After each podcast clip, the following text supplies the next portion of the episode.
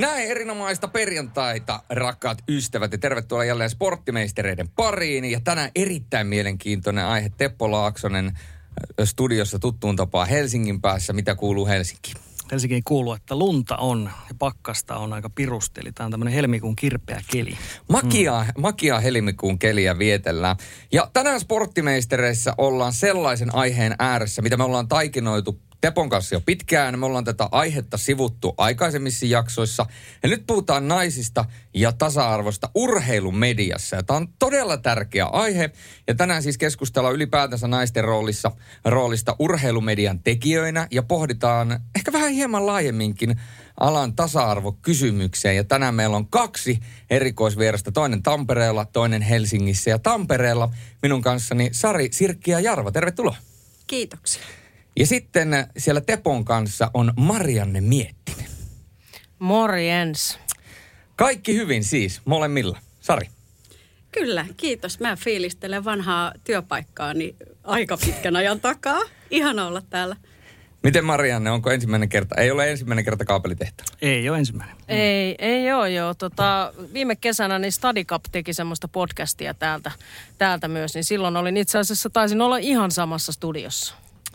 No niin, tässä on aika, voidaan sanoa, että aiheukas hetki, koska kaikki on tutussa paikassa. Sari, jos aloitetaan sinusta. Sä oot työskennellyt pitkään muun muassa Yleisradion palveluksessa toimittajana. Urheilu on myöskin vahvasti kuulunut sun tehtäväkenttääsi. Ja meidänkin kuulijoista varmaan suuri osa tietää sut tuolta Yle Puheen jääkiekkokierrokselta, jossa sun koppi taitaa itse asiassa olla edelleenkin siinä vierasselostajan kopin vieressä. Tällä kaudella sä oot omien sanojen mukaan ollut myöskin tällaisella niin sanotusti ottelukohtaisella sopimuksella Discovery jääkiekko-tiimissä TV:n puolella. Niin ihan alkuun voitaisiin kysyä, että miten sä päädyt tuonne jääkiekko-kierrokselle? Koetko sä naistoimittajana tai naisselostajana, että siinä oli jonkinnäköinen ikään kuin kynnys ylitettävänä? Mä oon päätynyt jääkiekko-kierrokselle itse asiassa aika pitemmän mutkan kautta. Mä oon jo 90-luvun alussa ollut urheiluruudussa töissä. Ja silloin ensimmäistä kesää, kun olin urheiluruudussa kesätoimittajana, Pekka Autio oli Radio Keski-Suomeen perustamassa tämmöistä Liikasirkus-nimistä ohjelmaa. Ja sinne haluttiin nainen mukaan studioon. Ja mä vedin Jäälsländerin. Kaikki tietävät Jäälsländerin. Kyllä. Jussi, kyllä joo. Jussi. Sarsi Jussi oli kaukalalaitatoimittajana, Kari Tyni oli selostajana ja mulla oli ilo ja kunnia olla siinä projektissa 3 vai 4 kautta studiossa hostina. Tehtiin aika pitkiä urheilulähetyksiä silloin. Ja siitä sitten Radio Suomen urheilutoimitukseen. Silloinhan Ylessä oli monta urheilutoimitusta. Ja siitä edelleen ja siitä edelleen. Ja sitten olen täällä tänään. Joo, niin jos me puhutaan ylipäätään suomalaisista naisselostajista, niin heitähän on edelleen kokonaisuutena aika vähän. Jos mietitään Yleisradiossa, Hilla Blomberg oli aikanaan tällainen yksi tienraivaaja. Niina Vanhatalo on selostanut paljon kaikennäköistä urheilua, varsinkin radiossa, mutta ei näitä suurimpia palloilulajeja. Sitten on Riikka Smolander, Maria Nisula, hän on ollut palloilukierroksella, on ruotsinkielisellä puolella löytyy Anki Karhu, Marianne Nyyman, niin edespäin. Inka Henelijos on selostanut joskus koripalloa. Olympialaisissa sitten on näitä spesialisteja. Meillä on vaikka Anu-Liisa Uotila, hieno selostaja-asiantuntija, juuri siirtynyt eläkkeelle. On Mari Kaaho-voimistelu, Petra Olamo, alppihiihto. Kyllähän niitä siis on, mutta yleensä kuitenkin aika monet on päätynyt lajitaustan kautta, spesialiteetin kautta ja kokonaismäärä edelleen. Erittäin pieni miehiin nähden, niin me puhutaan tästä tänään lisääkin, mutta mä heittäisin Sarille tähän ihan alkuun. Niin keksit sä mitään ihan näkyvää ja ilmeistä syytä, että miksi edelleenkin naisia on niin hirvittävän paljon vähemmän kuin miehiä, jos selostajista puhutaan? Kyllä se vaatii tietynlaista luonnetta, asennetta ja ennen kaikkea se vaatii esihenkilöiltä avarakatseisuutta ja pitää olla oikeassa paikassa oikeaan paikkaan. Mä en olisi yhtään edennyt urheilutoimittajana, jos ei mulla olisi ollut esihenkilöitä, jotka näkivät, että tuossa muijassa on luonnetta. Tai sitten ne oli niin hulluja, että ne halusi pistää mun semmoisiin paikkoihin, että katsotaan mihin se menee, että suostuuko se vielä tonnekin menemään. Mutta kyllä se ennen kaikkea se on johtamisen näkökulmasta mun mielestä se, miksi meitä on vähän tai miksi meitä on se, ketä meitä on. Jos mietitään tuota polkua, se ei ainakaan ole helpompi. Onko se jollain tavalla karaissut sinua tässä matkan varrella? On. Mä näen sen henkilökohtaisessa elämässäni. Harva tuntee oikean minun. Mun julkinen kuvani on veemäinen ämmä, enkä mä oikeasti ole sellainen. Eli kyllä se on karaissu valitettavasti, täytyy sanoa, koska kyllähän on pitänyt kovettaa itteensä. Eli ikään kuin tämä, mistä sä sanoit, että harva tuntee sitä oikeaa ja tämä, minkä tavallaan julkisuuskuvan sä oot itsestä luonut, niin se on pelkästään luotu sitä varten, että sä pystyt pärjäämään ja sä selviät tässä ikään kuin sun nykyisessä elinympäristössä, kun puhutaan nimenomaan työstä. Niin, jos mietitte sitä asetelmaa, että 1,5 metrinen naisihminen, jos mä piipittäisin hakametsässä haastatteluja tehdessä sieltä takarivistä, eihän mua kukaan kuulisi. Mun on pitänyt mennä eturiviin ottaa se paikka, jotta mä olen pystynyt tekemään työni. Ja kyllä siinä on pitänyt kovettaa mielensä ja mennä vaan sinne, missä se työ on tehtävä. Töissähän minä olen. Se on totta. Näinhän se on. No Marianne, me tiedetään, että jalkapallo se on aina kuulunut sinun elämään. Sä olit pelaajauralla, etenit pääsarjatasolle. Sitten valmennusuraa, sä oot valmentanut niin naisten liigaa Ruotsissa. Sä olit Damalla Svenskanissa ensimmäinen suomalaisvalmentaja, naisten ja tyttöjen ikäkausi maajoukkueet ja niin edespäin. Ja tällä hetkellä sä oot Palloliitossa sitten huippujalkapallon päällikkönä tytöissä. Niin ihan alkuun mä kysyisin tällaisen, että sun pelaajavalmentajuran kautta, onko sulla ollut usein tai minkä verran tällaisia tilanteita, että sun osaamista ja uskottavuutta valmentajana, olisiko sitä kyseenalaistettu pelkästään sukupuolen takia? No kyllä mä oon joutunut ansaitsemaan paikkani ihan niin kuin Sarikin. Ehkä enemmän se on tullut joskus aikoinaan silloin esimerkiksi valmentajakursseilla itse ollessani, jolloin on ollut ainoa nainen siellä ja tietenkin mulla oli vielä sitten sellainen taakkareppu niin sanotusti selässä, että mun isä oli Palloliiton koulutuspäällikkö 20 vuotta ja mua katsottiin niin tuplasti niin kuin tarkempaa niillä valmentajakursseilla siinä vaiheessa. Mutta mä oon aina ajatellut sen silleen, että antakaa mulle mahdollisuus, niin mä todistan. Ja näin se on oikeastaan mennyt, että mä nautin jopa haasteista ja niistä tilanteista, jolloin mä saan lyödä ällikällä monia. Et mä en ole ehkä niinkään kokenut sitä sellaisena niin kuin hidasteena, vaan päinvastoin motivaattorina itselleni siinä, että on halunnut näyttää mitä osaa. Sarilla oli täällä händy pystyssä. Tämä on juuri se, eli mä luulen, että meiltä Mariannen kanssa yhdistää sellainen tietty luonteen piirre, että anna tulla vaan, katsotaan. Eli kyllähän niin kuin jokainen ei tai kysymys, että pystyykö, onko tuosta yhtään mihinkään, niin se on ollut vaan bensaaliekkeihin. Se on asennekysymys myös. Niin, tämä on itse asiassa mielenkiintoinen asia, koska jos puhutaan yhdestä omasta esikuvasta Cheekistä, hän on puhunut tällaisesta ähäkuttifiiliksestä, joka tuo hänelle kaikista suurinta tyydytystä. Kun porukka sanoo, että sä et pysty, sä et osaa, sä et voi, niin se paras fiilis ei tule siitä välttämättä, että sä pystyt, vaan se, että sä oot pystynyt näyttämään, että sä pystyt. Onko teillä samanlaisia fiiliksiä? Tai että menet niin, ja tai teet, menet. Niin, kyllä. Koska epäonnistua pitää. Just näin. Niin, ehkä silloin alkuaikoihin se oli just noin, että halusi näyttää muille, mutta nykyään sitten kun on jo tavallaan ansainnut sen paikkansa, niin nyt kyse on enemmän siitä, että haluaa haastaa itseänsä ja näyttää itselleen, että pystyy olemaan vielä parempi kuin eilen. Mm. Kyllä. Marianne, jos puhutaan tuosta sun toisesta roolista, missä sä oot tullut entistä laajemmalle yleisölle tunnetuksi, eli TV-asiantuntijan rooli, niin 2016 sä olit silloin kommentoimassa miesten arvoturnauksia ekan kerran Yleisradiolle. Ja mä kysyn nyt sultakin, että miten sä alun perin päädyit tähän asiantuntijatehtävään. Aloititko sä naisten pelien puolella ja sieltä keksittiin sitten, joku keksi pyytää myöskin miesten puolelle vai miten se meni? No se meni just noin. Eli mä olin ollut naisten A-maajoukkueen peleissä töissä.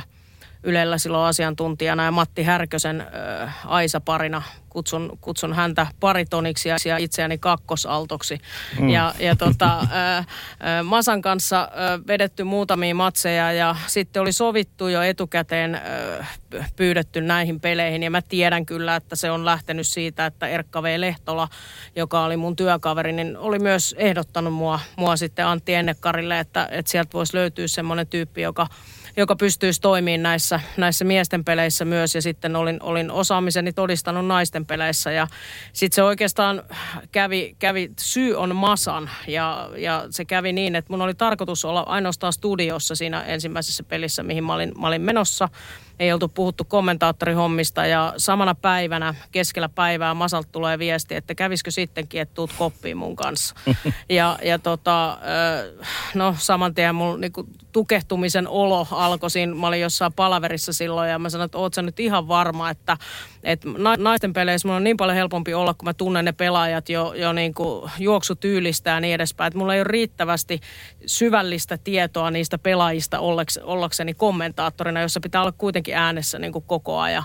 Ja Masa usko muhun ja sanoi, että kyllä sä selviit, että hänellä on se nippelitieto ja puhu sä pelistä. Ja sitten niin kuin kuvasin, niin tykkään haasteista, lähdin siihen ja paiskin vielä sen saman päivän ihan älyttömän määrä hommia, koska mä oon sellainen, että mä tykkään valmistautua hyvin, jotta mä pystyn sitten heittäytyä, kun se hetki tulee. Ja Masan ansiosta, Antti Ennenkarin ansiosta, Erkka V. Lehtolan ansiosta sai sen mahdollisuuden. Mä sanon sen väliin sen, että toihan oli just semmoinen tilanne, että sä olisit voinut myöskin himailla siinä sit, kun Masa laittaa, että ei missään nimessä, että ei missään nimessä. Olisit voinut myöskin vetäytyä ja sanoa, että en ota vastaan. Näin olisi voinut käydä, mutta sitten se luonneenpiirre ja sen verran oltiin kuitenkin tutustuttu siihen, että Masa sanoi mulle, että hän oli ajatellut sitä jo aikaisemmin, mutta hän ei kysynyt aikaisemmin, jotta mä en olisi kieltäytynyt. Ja laittoi sen kysymyksen niin viime tinkaan, että ei ollut mahdollisuutta kieltäytyä. Mutta yhtä kaikki jotenkin itsellä ainakin paistoi tuosta koko tarinasta semmoinen pikantti yksityiskohta esille. Se, että kuinka suuri arvostus sulla oli niitä katsojia ja kaikkia ihmisiä kohtaan, koska sä oletit, että sulla ei ole tarvittavaa tietotaitoa siihen, että sä voisit olla kommentaattorina. Joten se kertoo myöskin siitä, että hirveä arvostus katsojia kohtaan, joka täytyy tässä työssä myöskin olla, vaikka se tietotaito sieltä sitten loppujen lopuksi löytyikin. Niin se, kyllä mä tiesin, että mä pelistä pystyn puhumaan ja se, mitä siinä pelissä sillä hetkellä tapahtuu, mutta kun mä haluaisin tuoda katsojille myös syvällisempää tietoa ja niin kuin kuvasin tuossa, niin en työskentele miesten jalkapallon kanssa joka päivä ja silloin se syvällisempi tieto ei ole itsestään samanlainen kuin se on naisten jalkapallosta. Onko Sarilla jotain samankaltaisia kokemuksia, että on annettu jotain työtä ja sitten on vähän niin kuin himmaillut ajatellen, että onko vielä tähän valmis? Kyllähän Karjala-turnaus oli ihan ehdottomasti kaiken kaikkiaan sellainen, koska mähän on tehnyt liigakiekkoa. Mähän on tehnyt liigaa niin kauan, että ihan oikeasti on pelaajaperheitä tai jääkiekkoperheitä, joissa on sovittu, että sitten kun mä sitä 4. polvea haastattelen tai tuun jutulle, niin sitten ne voi sanoa, että merova eläkkeelle, mutta haasteet pitää ottaa vastaan.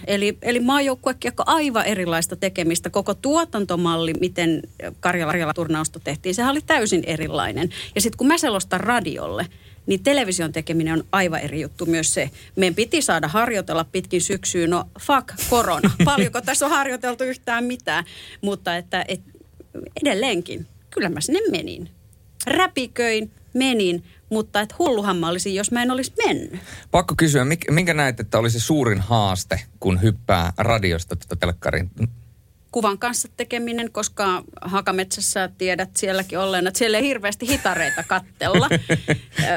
Meillä varsinkaan siis meidän kopissa ei ole yhtään mitään. Sulla on omat silmät ja sitten se oma tulkinta. Ja on liigakiekko ja maajoukkokiekko, se on kuitenkin, se on eri peliä.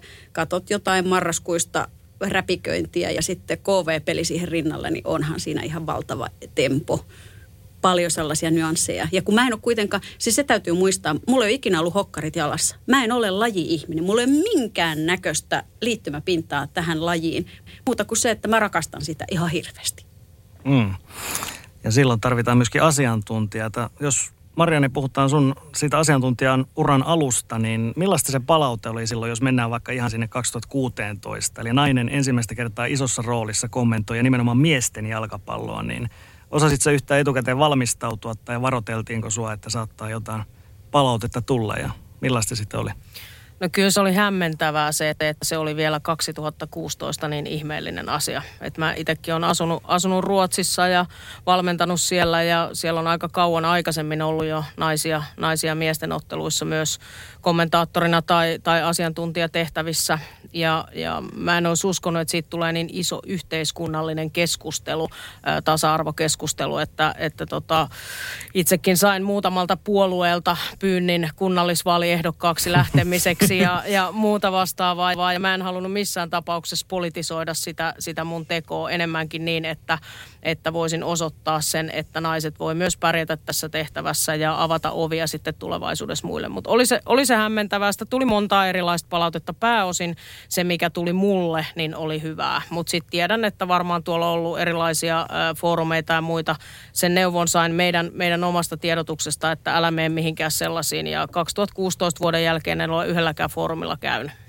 Se voi olla ihan fiksu ratkaisu, koska yleensä noi jalkapallo- ja jääkiekkofoorumit, kun mennään sinne aivan syvimpään ytimeen, niin se palaute siellä harvemmin positiivista on. Sen verran täytyy tähän välireknoottina sanoa, että sen palautteen, mitä mä susta Marianne näin ja mitä mä kuulin omalta lähipiiriltä, niin sehän oli pelkästään positiivista ja ehkä enemmänkin just se, että niin kun rikottiin vähän tätä myöskin tasa-arvokysymystä tässä, että sitä ei tarvitse enää miettiä, koska sillä ei ole periaatteessa mitään merkitystä, niin sinällään uraanurtavaa työtä. Mutta Sari, palata kuuluu julkiseen työhön, niin kuin säkin sen tiedät ja oot tässä aikaisemmin kertonut myöskin sitä, että sulle on sitä tullut ja välillä se on ollut myöskin täysin asiatonta, mikä on käsittämätöntä, niin haluatko yhtään enempää avata, että millaista sisältöä se on ja ollut ja onko tämä tilanne jotenkin muuttunut parempaan suuntaan tässä, kun olet ollut pidempään? Miltä susta tuntuisi saada sellaista palautetta, että ootahan, kun sä tuut siinä hallin käytävällä vastaan, mä otan sitä hiuksistakin ja näytän sille, missä sen paikka on.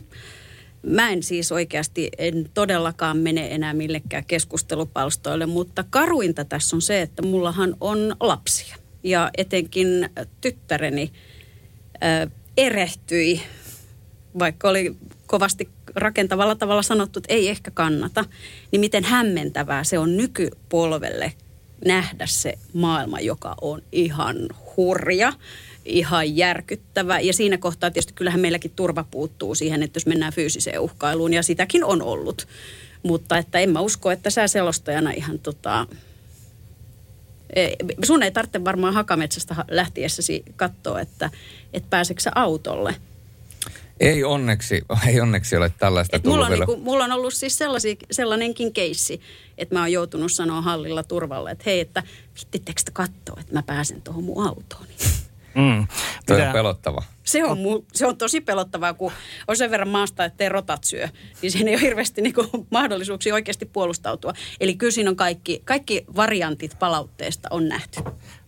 Voisi molemmille ehkä heittää sillä lailla, että mitä luulette, onko se nimenomaan näin näilläkin ihmisillä, että se pointti on nimenomaan se, että koska nainen selostaa ja nainen kommentoi miesten urheilua, niin se niin kuin tavallaan oikeuttaa antamaan sitten tällaista niin kuin hyvin karkeaa. Eli sillä sisällöllä ei ole tavallaan mitään väliä, että miten teidän selostus on mennyt, miten kommentit on mennyt, vaan nimenomaan se on se triggeri, mikä näitä tiettyjä tyyppejä ärsyttää. Joo, Sarilla oli tällä hänty pystyssä. Tällä hetkellä tilanne on se, ja nyt mä otan vaan ihan tämän hetken, ihmisiä on niin paljon kotona. Ja urheilu on kuitenkin tarjonnut niitä hyviä hetkiä, sitä mahdollisuutta paeta arkea. Ja kun kaikki eivät välttämättä tällä hetkellä pääse pakoon arkeen, niin tiedetään, että keskustelupalstat on täynnä ihmisten pahoinvointia. Ja tietyllä tavalla mä ihan oikeasti ymmärrän sen. Mutta että se laukaiseva tekijä voi olla oikeasti ihan mikä vaan. Kyllähän miesselostajatkin saa ihan samalla tavalla sitä palautetta, joka on jokseenkin omituista. Joo, tämä lienee myöskin syy, miksi minä 3 vuotta sitten laitoin omat yhteystietoni näkymättömäksi ja yksityiseksi sen takia, että alkoi tulemaan omaa henkilökohtaiseen puhelimeen palautetta ja siihen mä löin sen rajan. Miten Marianne kokee tämä asia? No itse asiassa mulla oli sellainen tavoite, että kaikki negatiivinen palaute niin liittyisikin kaikkeen muuhun kuin sisältöön.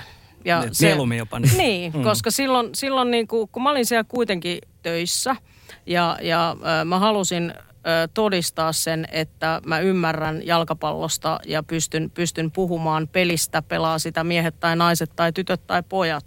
Ja se palaute, minkä mä sain ja myöskin se negatiivinen palaute, niin mikään niistä ei liittynyt siihen sisältöosaamiseen, vaan kaikki liittyi ääneen tai suhahtavaan espoolaiseen ässään. En ole ikinä asunut Espoossa tai ulkonäköön, ylipainoon tai kaikkiin semmoisiin niin kuin epäonnaiseen loppujen lopuksi siitä, että minkä takia mä siellä olin. Ja mä en voi miellyttää kaikkia ihmisiä ikinä koskaan. Ja mä oon jotenkin saanut sen rauhan itseni kanssa siinä, että sit jos se kohdistuu siihen, että mä en osaa riittävästi, niin sit se palaute on mun mielestä aiheesta. Me tietysti Juliuksen kanssa me ollaan tässä miestoimittajan selostajana, me voidaan tietysti vaan pyöritellä niin kuin silmiä tässä, että mä oon tehnyt jonkun 15 vuotta, niin mä en ole yhtä ainutta palautetta elämän aikana saanut niin kuin sukupuolesta tai ulkonäöstä tai näistä tekijöistä, mitä sä siinä luettelin, niin se tietysti tuntui meistä varmaan aika erikoiselta, vai mitä Julle?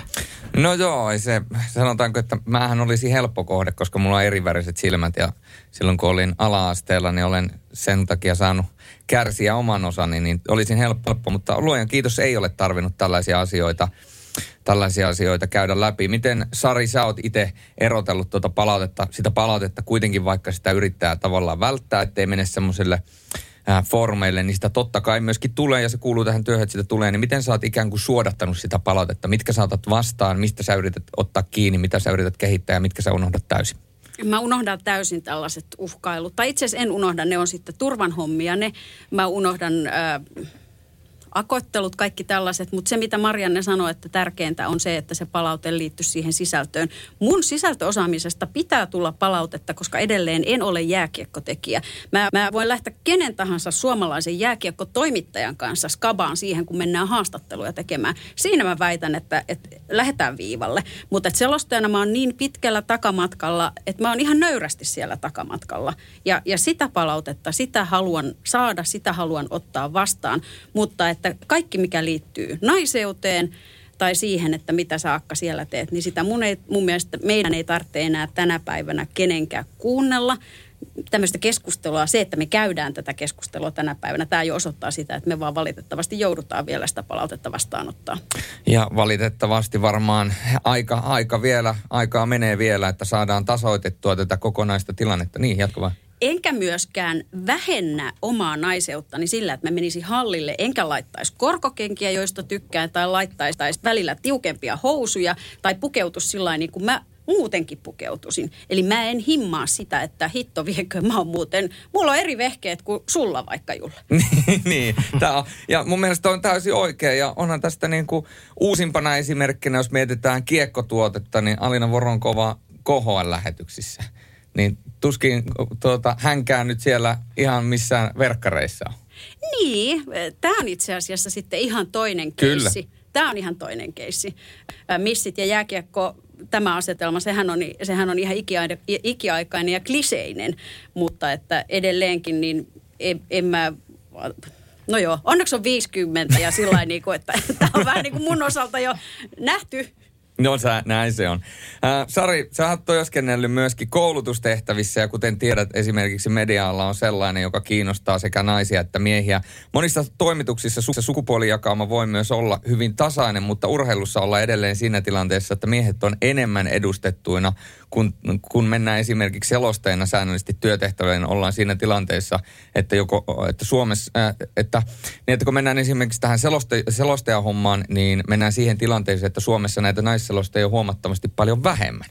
Niin miten sä näet, että tuleeko tämä tulevaisuudessa muuttumaan, että olisi mahdollista, että saataisiin enemmän naisselostajia myöskin miesvaltaisiin tai mieslajeihin ja myöskin naiskommentaattoreita, koska nyt ollaan nähty se, että se myöskin toimii ja te pystytte toimittamaan? Mun mielestä olisi tärkeintä, että me päästäisiin siihen ajatukseen, että vain tekijöillä ja sisällöllä on väliä. Se, että miltä se kuulostaa, miten se viihdyttää yleisöä, sillä pitäisi olla merkityksensä. Ei se, että oletko sinä siellä miehenä ja naisena. Ja mun mielestä kiva, mä olen siis ihan oikeasti siinä mielessä lätkäjätkä, että musta on kiva nähdä, että jääkiekossa puhutaan jo ihmisten johtamisesta. Siellä voi olla herkkiä ihmisiä, siellä voi olla, jääkiekkoille voi tässä maailmanajassa jopa lukea kirjaa ja siellä on voittu tulla niin kuin seksuaalisen tasa-arvon nimissä jopa kaapista ulos, niin mun mielestä tekijät tehkööt ja sitten jätetään kaikki nämä muut liitännäisyydet, sukupuoleen liittyvät liitännäisyydet pois. Me ollaan tästä aikaisemminkin puhuttu sporttimeistereissä ja joskus aikoinaan luvattiin, että sitten kun tulee joku nuori ja nälkäinen naisselostaja, joka tulee miesten pelejä esimerkiksi jääkiekossa selostamaan, niin silloin annetaan platformia. No nyt meillä on nuori ja nälkäinen Sari täällä. Tällä mä elän viikon. Mitä sä koet, kun mietitään naistoimittajien tai selostajien osalta, niin puuttuuko sieltä myöskin tietyllä tavalla se esikuva-aste, koska kyllähän niin kuin, esimerkiksi, jos mä mietin itseäni, Mertaranta on ollut mulle se, kun mä oon kasvanut, sitten on tullut alkiota, Virkkusia ja muita, ja ne on tavallaan antanut mulle sen niin kuin fiiliksen, että hei, toi olisi kivaa hommaa, niin kyllähän varmaan naisetkin tarvii sen oman esikuvansa. Tiedätkö, mikä on ihan älyttömän hienoa, on se, että esimerkiksi just näiden Janttakin tai tämä jengi, niin mä saan keskustella heidän kanssaan ihan oikeasti. Mä saan keskustella heidän kanssaan kollegoina, ja se on mun mielestä, se on ihan superhienoa, että tässä maailmassa löytyy vielä, nyt mä käytän sukupuolittunutta termiä, miesselostajia, jolla on ihan oikeasti sen verran luontoa, että ne pystyy ottaa naisenkin rinnalleen kollegana. Ja se on tärkeää. Se, että Marianne sanoi, että olisi esikuvana, niin kyllähän varmaan me jossain määrin esikuvia ollaan. Ja kyllä sitä tarvitaan. Siis lähinnä se, että mä oon kotikasvatuksessa saanut, mä osaan vaihtaa autoon renkaat ja tehdä jonkunnäköistä autoremonttia. Mun isälle ei ollut ikinä niin kuin minkäännäköistä ongelmaa, etteikö tyttökin voisi. Mulla on myös veli ja sisko. Eli kyllä mun mielestä tää lähtee vaan siitä, että kuinka me suhtaudutaan asioihin. Marianne, sä sanoit, että sulla oli niin kuin ihmisiä siellä, jotka auttoi sua ja niin kuin työnsi tavallaan eteenpäin, niin kuin Masa ja mainitsit Erkka V. Lehtola ja muut, että niin kuin tavallaan pisti sieltä selkäpuolelta, että mene säkin nyt ja näytä, että sä osaat, me tiedetään tämä. Niin kuinka tärkeää tämä oli, että tuli tällaista tukea niin kuin kollegoilta? Olihan se tärkeä ja se nimenomaan vielä, että he tekivät asioita sen eteen, että mä sain sen mahdollisuuden ja uskovat. Jokainen ihminen tarvii jonkun, joka uskoo suhun. Ja sen jälkeen on mahdollisuus lähteä lentoon. Ja sama sitten, kun mä tiesin, että se seuraava peli oli sitten silloin 2016, niin se oli studiopeli. Että mä en ollut kommentaattorikopissa silloin ja tiesin, että on Markku Kanervan kanssa siellä, jonka on tuntenut 12-vuotiaasta asti, niin mulla oli tosi rauhallinen olo, koska mä tiesin, että hän haluaa myös, että mä onnistun. Ja siinä ei ole mitään semmoista nokittelua tai niinku, oman osaamisen esille tuontia, vaan se oli enemmän sitä, että me tehdään yhdessä hyvä lähetys. Ja kyllä näillä tukijoukoilla on ollut iso merkitys siihen starttiin ja edelleenkin tänä päivänä myös palautteen antajina. Ootko kokenut tuossa, kun noita kisalähetyksiäkin on tullut tehty aika paljon, että onko siinä mitään tällaista niin kuin kilpailuasetelmaa, että siellä ei ole kukaan ikinä yrittäisi vähän niin kuin nokitella tai silleen, että jos joku sanoo, että tekee jonkun virheen vaikka tai näin, että yrittäisi työntää bussin alle vai onko se nimenomaan näin, että autetaan toisiaan? No kyllä, siis suuri osa niistä, kenen kanssa mä oon tehnyt töitä, niin on jopa mun omia työkavereita muutenkin ja me myös töissä pyritään auttamaan toisiamme olemaan niin hyvin kuin mahdollista. En usko näin. Ja sitten oli viime kesänä 2019 kiso, kun oli naisten kisat, niin oli hienoa, että mä pystyin auttamaan toiseen suuntaan myös, koska siellä oli meidän poikapuolen valmentajia, jotka toimivat naisjalkapalloasiantuntijoina ja heillä taas ei ollut sitä syvällistä tietoa ja silloin se tuki tuli enemmän niin kuin mun suunnasta heille, että en mä ole missään vaiheessa kokenut sitä noin. Miten paljon, kun esimerkiksi Sari puhui tuossa äsken siitä, että on hienoa, että miesselostajat pitää teitä esimerkiksi Sarian niin kuin tasavertaisena kollegana, vaikka hän on nainen. Ja mekin ollaan, Sari, sun kanssa puhuttu useampaan kertaan tuolla pukukoppikäytävillä, vaan tuolla selostuskäytävillä ollaan puhuttu ja sä oot kertonut, mitä sä tiedät, kun sä tunnet paljon pelaajia, vanhempia ja muuta. Eli toisin sanoen, mäkin olen paljon oppinut sulta, kun sä oot kertonut mulle asioita, niin onko sä päässyt ikään kuin myöskin omalta osalta niin kuin opettamaan muita selostajia, sun kollegoita, koska mä koen niin, että me selostajat pystytään opettamaan toisillemme todella paljon, oli sitten kokemusta kuinka paljon tai vähän tahansa. En mä koe sitä opettamisena, mutta se, että kyllähän täytyy keskustella ja puhua. Ja kyllä itse asiassa tämä niinku tavallaan vierasradion selostaja, kun sanoit, että Hakametsässä tulee viereiseen koppiin, niin viimeksi keskiviikkoiltana, kun oli Tappara peli kanssa Varmavo Ili Lahdesta, pitkän ajan kollega, hyvä tuttu, niin kyllähän me vaihdetaan tietoja. Miksi toi, miksi näin, koska normaalistihan mä asuisin Hakametsässä. Mähän olisin alakäytävällä, mä näkisin, kun joku pitää jäätä polvessaan tai muuta. Mä tietäisin vielä enemmän siitä, niin kuin mitä normaalistikin. Nyt ei tietysti, kun ei ole siellä alakäytävällä, niin ei näe sitä. Mun mielestä se on tiedonvaihtoa. Mä tekisin sitä joka tapauksessa kollegan kanssa ja sekään ei ole millään lailla mitään muuta, kun koitetaan jokainen tehdä työstämme parempaa. Musta se on parasta, siis ihmisethän tässä on parasta. Juuri näin, ja tämä tiedonvaihto oli hyvä termi tälle, koska me kaikki, jotka ollaan tehty paikallisradioissa tai paikallisesti ollaan tehty mitä tahansa jääkiekkojoukkuetta, niin tietää, että siinä on vain enemmän syvemmällä kuin sit se, joka tekee tuolla reissaa ympäri Suomea, niin kyllä pystyy antamaan paljon ikään kuin lisävalueita. Esimerkiksi sä pystyt antamaan Ili ja Ili pystyy antamaan sulle, koska teillä on tavallaan näkemys omista joukkueista. Niin ja sitten siinä on myös se, että kun on pyörinyt niin kauan, niin sitten kyllähän ihmiset tulee jopa juttelemaankin. Kyllähän mulle järkkärit tulee juttelemaan. Ihan sama kuin Marianne menee minkä tahansa kentän laidalle, kun hänellä on jo status, niin häntä kohdellaan osana sitä tapahtumaa, osana sitä ympäristöä. Ja silloin se keskustelu on äärimmäisen luontevaa. Näin mä kuvittelisin. Miten Marianne, teillä on mennyt Ylellä esimerkiksi, kuinka paljon tätä niin sanotusti tiedonvaihtoa palvereissa käydään ja kuinka paljon tavallaan pystyt tuomaan omalta osaltaan jotain sellaista, mitä ehkä muut eivät ole aikaisemmin tienneet? No kyllä mä näen, että se on mun tehtävä varsinkin silloin myös, kun puhutaan etenkin naisten jalkapallosta, koska mä työskentelen sen parissa koko ajan ja on pelaajia, joita mä oon valmentanut pitkään ja on pelaajia vastustajissa eri maissa, joita vastaan mä oon valmentanut ja skautattu hyvinkin tarkkaan ja nyt varsinkin kun itse en ole Ylellä töissä, vaan on nimenomaan se asiantuntija, joka tulee siihen, niin mun tehtävä on tuoda myös siihen jotain lisää, jota välttämättä sillä selostajalla ei ole ja myöskin sitten, niin kuin kuvasin tuossa, niin kyllä me valmentajien kanssa, jos olen vaikka Erkka V. Lehtolan tai Toni Korkeakunnaksen tai muiden Markku Kanerva ja niin edespäin, niin samoissa kisoissa töissä, niin kyllä me jaetaan osaamistamme ja tietojamme toisillemme ihan niin paljon kuin vaan mahdollista. Sarilla oli käsi pystyssä. Joo, ja tämä liittyy myös siihen toimittaja-valmentajasuhteeseen, että kun mäkin olen pyörinyt niin kauan halleilla toimittajana ja sitten ihmiset on tullut tutuksi, niin kyllä sitten niiden valmentajienkin kanssa niin se keskustelu on tietyllä tavalla, se on luottamuksellista, on paljon sellaisia asioita, joita sä et käytä, mutta kyllähän siinä sellaista sisäistä tietoa kartutat koko ajan, jonka sitten voit hyödyntää, kun sä luet tilanteita ja näet, että mitä tapahtuu ja miten tämän tapahtuu. Eli kyllä se niin kuin sellainen kollegiaalinen ymmärrys ja lupa olla naisenakin siellä jäähalliskenessä paikalla, niin mä arvostan sitä ihan hirveästi. Me puhuttiin vähän tuosta opiskelusta ja koulutuksesta myöskin, ja jos palataan siihen peruskysymykseen, että minkä takia naisselosta on vähemmän, niin mä oon kanssa tehnyt tätä alan opetustyötä jonkun verran tuolla Helsingin evankelisessa opistossa. Joka vuosi siellä oli useita naisopiskelijoita, me pidettiin heille selostuskurssit ja muut. Siellä joka vuosi oli lahjakkaita, innokkaita naisopiskelijoita. Me tehtiin koeselostuksia, ne oli erittäin hyviä. Jotkut uskaltautuivat tekemään jopa näitä opiskelijaradiolähetyksiä. Ei siis, selostuksissa ei mitään vikaa siis. Nainen tekee ihan samanlaisia selostuksia kuin mies. Siinähän ei ole siis mitään eroa. Mutta sitten se ero tulee siinä, että kun pitäisi sitten puskea itseensä eteenpäin niin sanotulle selostusuralle, niin siinä tuli vähän tällainen ilmiö aina, että jos siinä harjoitusvaiheessa, eli tulee tällaista vertailua, kuunnellaan ja analysoidaan, ja sitten naisilla vähän sellainen tulisi aina, että no mä nyt tein vaan tällaisia. Miehet oli siellä niin kuin, tavallaan niin kuin, semmoista henkselien paukuttelua oli enemmän. Naiset mielemmin vetäytyi sitten pienempään rooliin. Eli ehkä he sitten, kun tehtiin radiota, ehkä halusi tehdä mieluummin sitten, mä teen nyt kuitenkin vaikka tuon studio-osuuden ja mä teen ton haastattelun.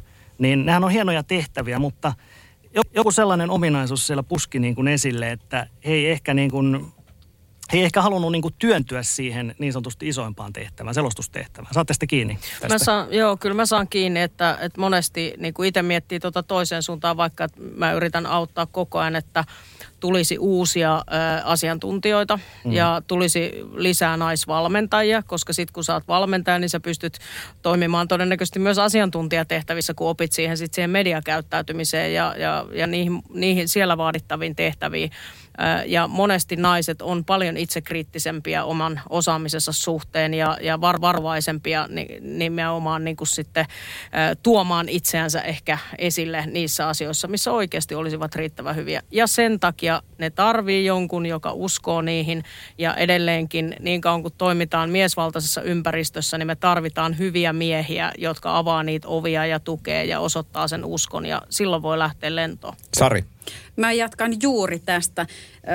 Jääkiekossa on ollut äärimmäisen ihana huomata tiettyjä seuraorganisaatioita, jotka ovat ottaneet, jos siellä on naisjoukkue, tyttöjoukkue, ovat ottaneet sen naisvalmentajan mukaan siihen valmennuskeskusteluun. Eli siellä on valmennustiimejä ja mä tiedän monta naisvalmentajaa jääkiekon puolelta, sori nyt vaan pojat, mutta sitten kun heidät päästäisiin ääneen asiantuntijaroolissa, niin se ilmiö olisi yhtä wow, kun Marianne silloin aikoinaan toi jalkapalloon, vaikka olikin nainen.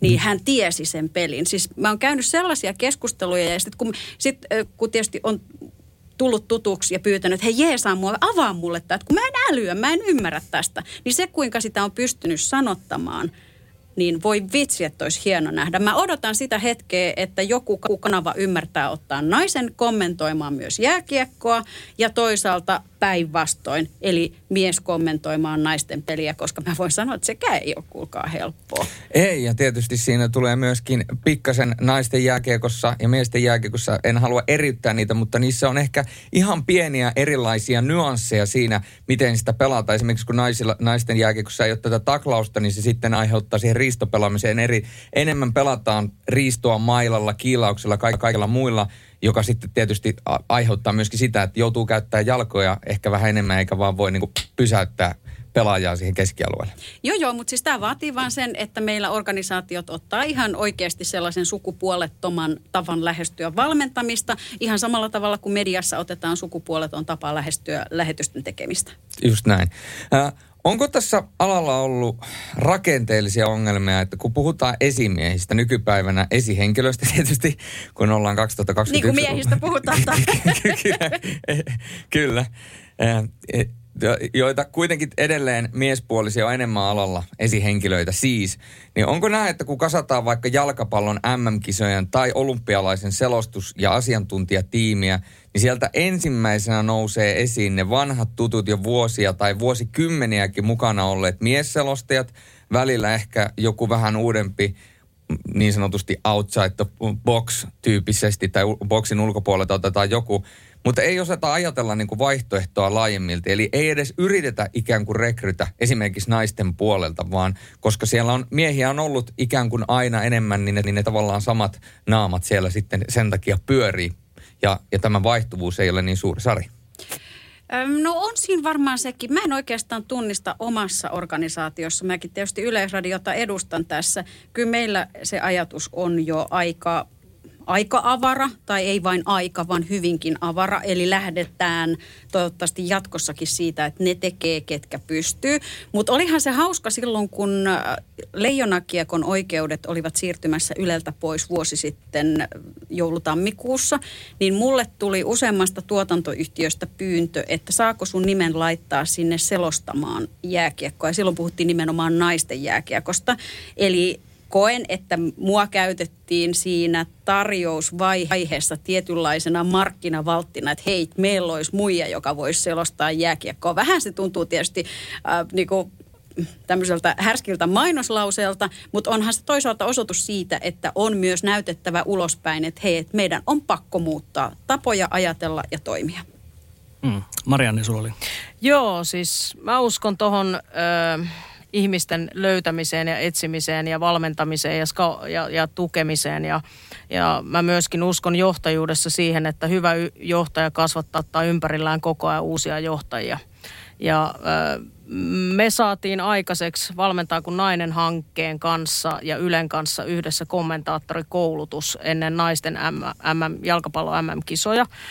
Ja mä skauttasin siihen paljon meidän entisiä pelaajia, valmentajia, etsin niitä ihmisiä siihen koulutukseen. Ja joka ikinen niistä, jotka esiintyi 2019 kisoissa, niin oli läpikäyneet sen kommentaattorikoulutuksen.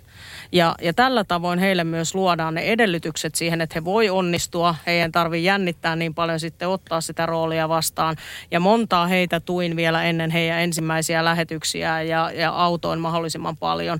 Ja sieltä nousi aivan fantastisia tyyppejä. Esimerkkinä Maiju Ruotsalainen, joka pystyy toimimaan myös miesten puolella ihan koska vaan, osaava ja todella jalkapallo-osaaja, mutta myöskin hyvä esiintymään televisiossa ja artikuloimaan ja niin edespäin. Niin se oli tärkeä se nimenomaan sen pohjan ja koulutuksen luonti, jotta niitä uusia tyyppejä tulee. Sari. Mä koulutan jonkun verran valmentajia, on kouluttanut erotuomareita nimenomaan työskentelemään mediassa ja median kanssa. Ja se lähtee hyvin paljon juuri siitä tukemisesta ja siitä, että ymmärretään, että millainen se maailma on, miten siellä toimitaan, miten sä käytät esimerkiksi ääntäsi, miten esiinnyt. Meillähän on Mariannen kanssa se etu, että me ollaan molemmat aika matalaäänisiä naisia. Kyllä. Jos me piipitettäisiin, niin meitä ei uskoisi kukaan, mutta toisaalta äänen käyttökin on sellainen asia, johon sä voit treenata. Eli että oikeasti lähestyttäisiin tätä asiaa nimenomaan tapana toimia, tapana pärjätä, mitä vaatii, mistä se uskottavuus rakentuu. Ja silloin siitä jää äkkiä tämä sukupuolinäkökulma pois. Mm. Onko se näin, että nimenomaan naisiakin, tietysti miehiäkin, mutta nimenomaan tämä koulutus ja tällainen tavallaan, se on se kädenojennus siellä, että me jeesataan teitä. Että se ei ole vaan sitä, että heitetään sinne kylmään veteen niin kuin suoriltaan, niin se varsinkin naisilla se on niin, että ehkä haluaa myöskin enemmän ja osaa myöskin pyytää enemmän, että jeesatkaa meitä alkuun, antakaa vähän koulutusta.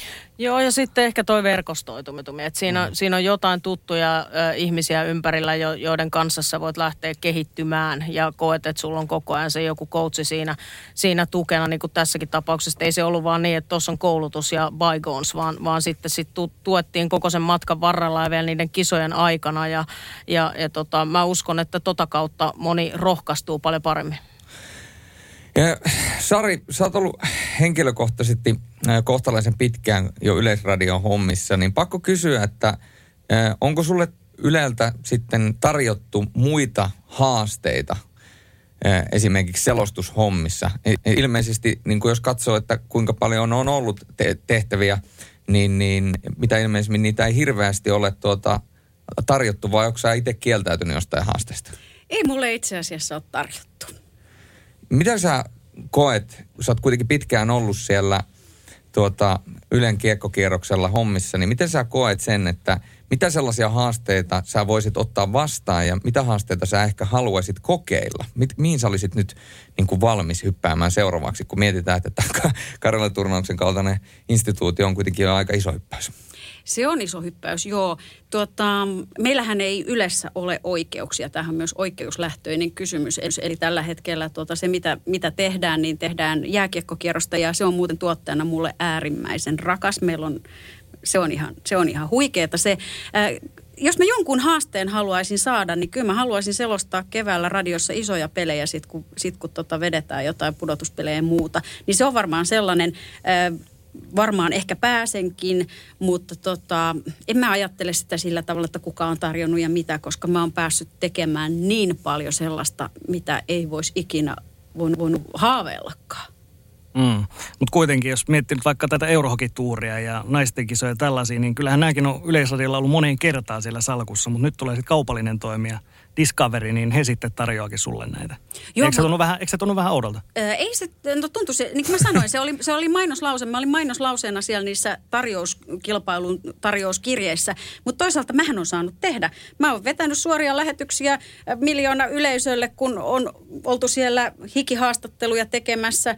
Eli mähän on saanut koko ajan tehdä. En mä koe, että mua olisi kukaan estänyt, päinvastoin, koska edelleenkin koen, että olen parhaimmillani haastattelijana vetämään hikihaastatteluja, vetämään niitä lehdistötilaisuuksia ja muuta. Et mähän on saanut tehdä just sitä, missä mä oon ollut hyvä. Ja toisaalta sitten kehittyä vähän sillä lailla, niin kuin kokeilla sitä selostamista pienimuotoisemmin ja nyt ehkä jatkossa enemmän, ei tiedä. Eli tämä hikihaastot on ikään kuin se sun briljanssi omassa työssä ja selostaminen on tullut tavallaan siihen, en nyt voi sanoa, että vahingossa, mutta tullut siihen ikään kuin kylkeen ja sit sä oot siinä kehittynyt pikkuhiljaa siihen tasolle, että sä pystyt myöskin eurohokituuria vetämään, mutta se ei ole koskaan ollut ikään kuin se prioriteetti ykkönen. En mä ole ajatellut, että mikä on prioriteetti ykkönen. Mä tykkään kiekosta kuin hullu puurosta, niin mähän otan vastaan ihan minkä tahansa keikan ja hyvin nöyränä mennyt tekemään siis Suomi-sarjaa, Mestistä, Junnukiekkoa, Pohjalaudelle, ihan mitä tahansa, koska se on mulle vaan se juttu, kun mä pääsen Hakametsään, niin mä olin äitiyslomalla ollut ja tehnyt pitkän hypyn pois kiekosta, että mä en mene sinne enää ikinä, mutta kun ensimmäisen kerran kävelin halliin ja sieltä tulee se hallin tuoksu, haju, niin mulla tuli itku. Eli totesin vaan, että miksi rimpuilla vastaan asiaa, josta tykkää niin paljon. Jos tämän saisi nyt kameralle, mitä just Sari sanoi, tuo elekieli ja kaikki muuta, niin siinä olisi voinut aika hyvin tiivistää yhteen videoklippiä, että mitä on intohimo. Täytyy vaan tämä tälle niin kuin kertoa täältä esille, koska tämä on äänituotantoa, niin te ette näe, mitä täällä tapahtuu. No ei tosiaan. Mites Marianne, koet sä tässä asiantuntijan roolissa, mitä sä nyt oot Yleisradiolla tehnyt jo pitkään, niin koet sä, että sulla on niin kuin jalka siellä oven välissä ja tarjotaan sellaisia juttuja ja haluaisit sä ehkä jotain vielä lisääkin tehdä? No mä oon ollut kyllä tosi kiitollisessa ja hyvässä asemassa, että yksi isoin tai kaksi isointa juttua, mitä on saanut tehdä, niin 2018 miesten jalkapallon MM-kisojen finaali. Ja ei oikein voi paljon isompaa juttua olla. Silloin studiossa oltiin Erkka V. Lehtolan kanssa ja se oli hieno kokemus, todella hieno kokemus ja arvostin sitä mahdollisuutta tosi paljon.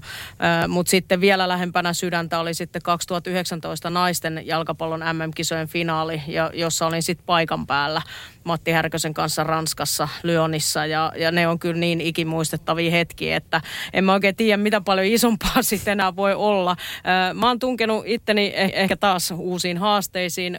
Mua pyydettiin muutama vuosi sitten ensimmäistä kertaa myös ruotsiksi asiantuntijaksi ja mähän on valmentanut, asunut Ruotsissa. Se ei ole mun äidinkieli ja verbaliikasta lähtee edelleenkin tosi paljon pois, kun puhun ruotsia, mutta lähdin siihen sen takia, että se oli taas uusi haaste ja se on ollut hieno haaste ja mielelläni jatkan siinäkin ja tarkoitus on kyllä, Ylellä on hieno oikeuspaketti kyllä nyt sitten jalkapallossa pitkälle tästä eteenpäin, niin olla mukana myös siellä jatkossakin ja niin kauan kun kelpaa.